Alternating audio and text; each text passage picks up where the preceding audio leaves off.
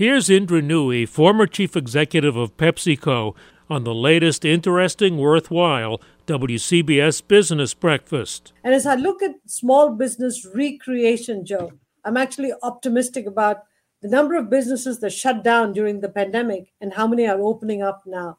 So I see tremendous vibrancy in small and medium sized enterprises who are all reconstituting and reestablishing themselves, you know, slightly different face. And rather than building your brand, as they say, Indra Nooyi says build your proposition, meaning what are you proposing to bring?